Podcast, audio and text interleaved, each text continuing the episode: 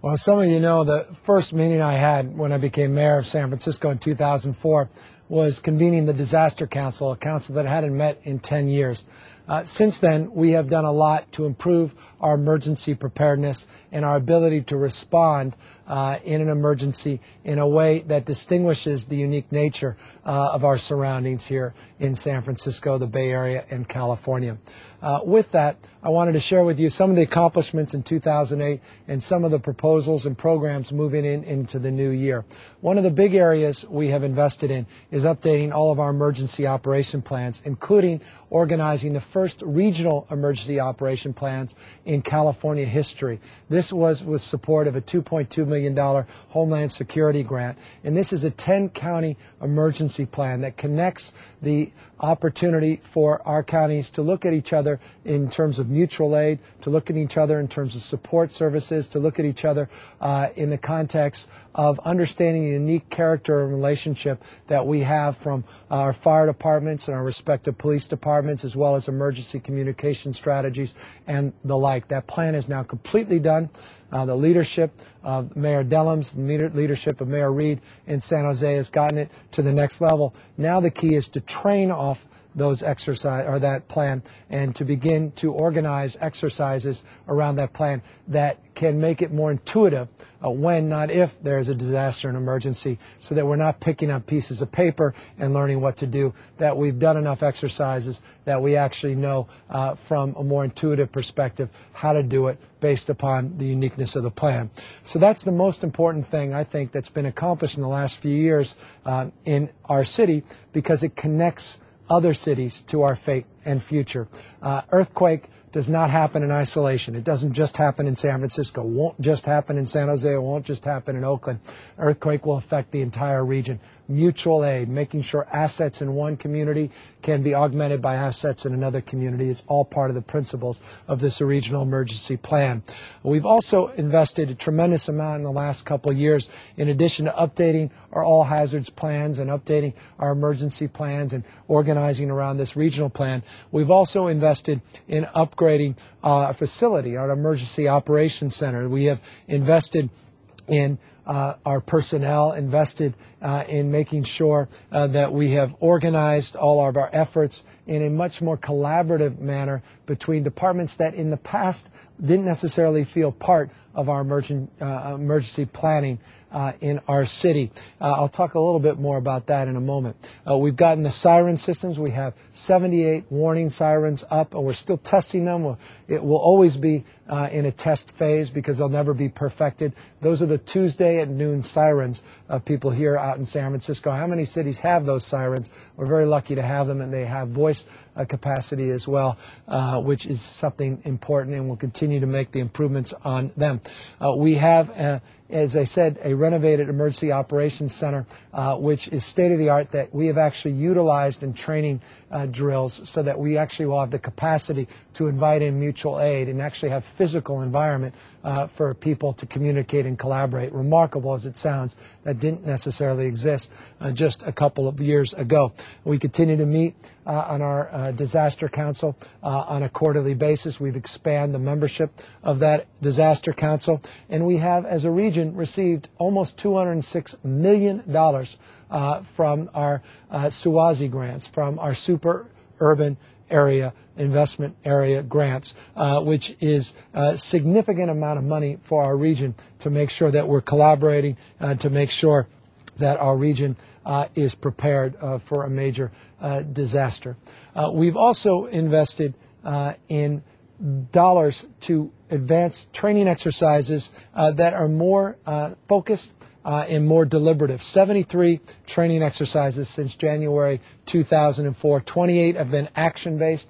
Uh, a number of them been discussion-based. Discussion-based just means we'd be in an office-like setting and we'd be talking about scenarios. The other ones where we're actually out in the field and we're playing those scenarios out in more real-time uh, and more realistic environment. We've developed a broader a greater public-private partnership with community-based organizations, with faith-based organizations, with uh, nonprofits like the Frist Institute, to make sure that uh, we're more engaged uh, in the activities and training uh, that must occur and need to occur in the private sector, not just the public sector. And we continue our unique program, the Neighborhood Emergency Response Team program. seventeen thousand people have been trained since the eighty-nine earthquake um, uh, with the NERP program. We continue to make investments in that. We continue to fight for more federal funding for our NERP program.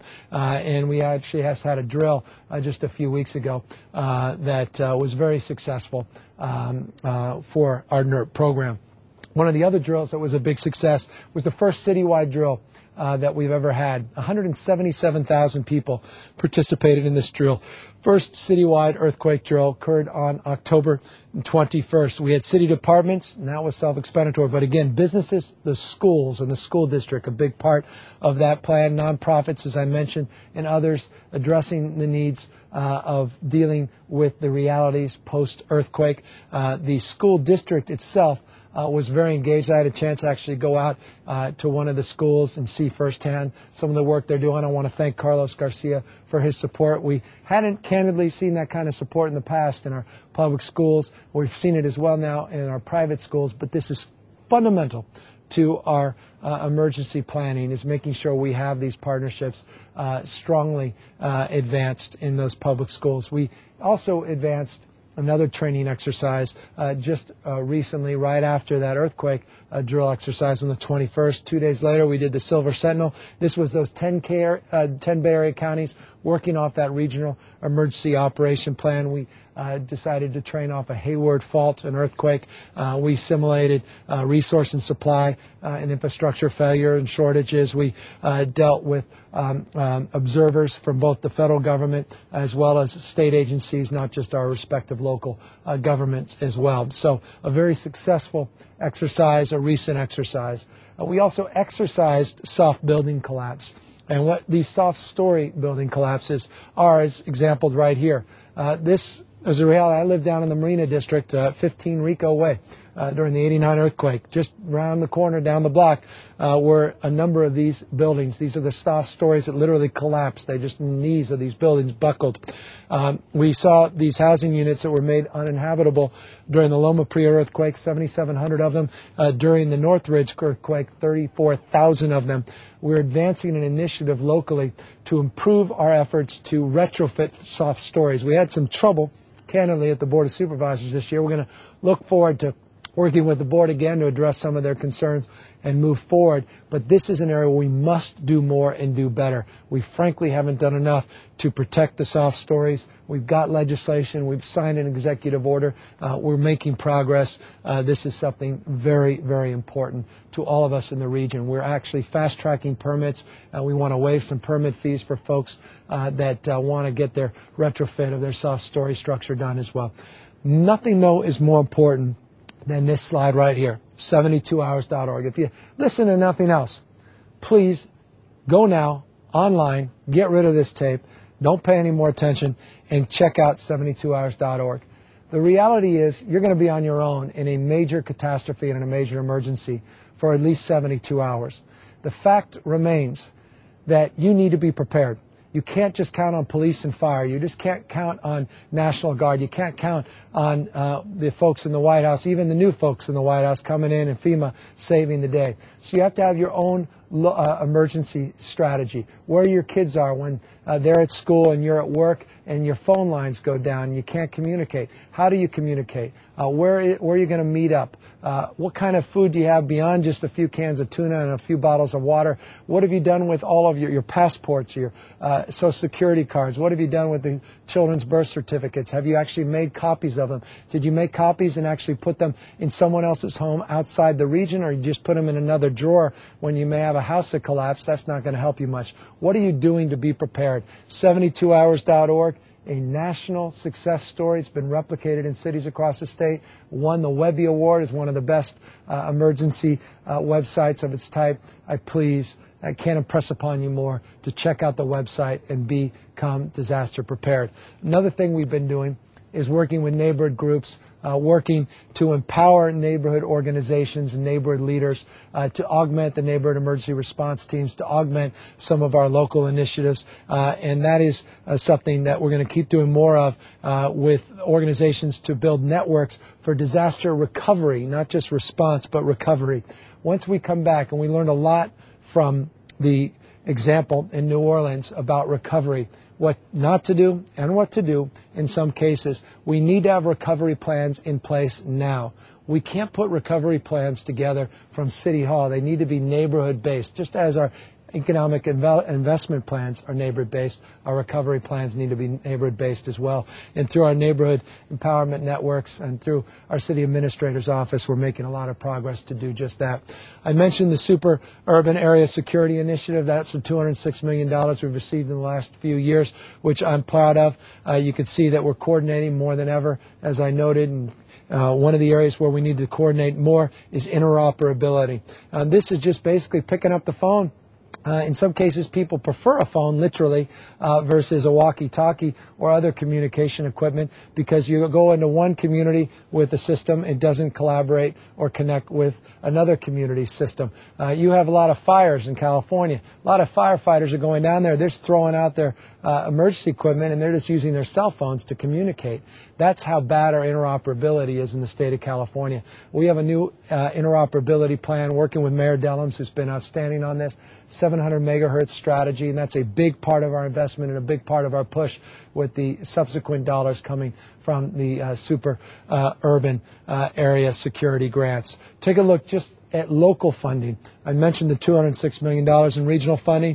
Here's the money San Francisco has received since oh four oh five, one hundred thirty-nine point eight million dollars. We've been very aggressive going after this money. We'll continue to be aggressive. We peaked last year at thirty-four. We're doing a little bit better than the previous year. Uh, but uh, this year in the new fiscal year, thirty million dollars. It's good, not great. Uh, we're going to continue to advocate uh, because we, again, live in an area where Mother Nature's fury uh, is felt every once in a while and felt in acute ways uh, ever so often, a little too often. And, of course, man-made disasters are still a big part of the lexicon of our life post nine eleven, and we need to reconcile the fact that we live uh, on a bay, we live on a coast, uh, we live in a city that is an iconic city, and we're not immune from man-made threats as well. Uh, so a lot of those dollars have been invested in making sure we're prepared uh, and we're ready. So emergency planning is a big part of what we've done in the last few years in the city, what we'll continue to work on uh, for years to come. I'll make one final point, and that is our new three one one Center is now also acting as a backup nine one one center. The biggest threat I think we have in terms of communication outside emergency personnel utilizing uh, through an interoperable system uh, their communication equipment is the ability for people to pick up their phone, if it indeed actually works, and call in to get an emergency response when the system will be overwhelmed and overrun with tens of thousands, hundreds of thousands of calls all at the same time. If that system collapses, the nine one one call center, we now have a backup in the three one one call center. Still, though, it is inadequate to deal with the surge needs, and this remains an outstanding issue, one that we also are focused on moving forward, is addressing a redundancy to our redundancy, is addressing the communications challenges uh, when we do experience a major earthquake, when we do experience a disaster uh, unimagined, uh, but indeed uh, an, uh, an emergency that we need to be prepared for. So we're making progress, a lot of work to be done, uh, but I think we're in much better shape than we've been in a number of years.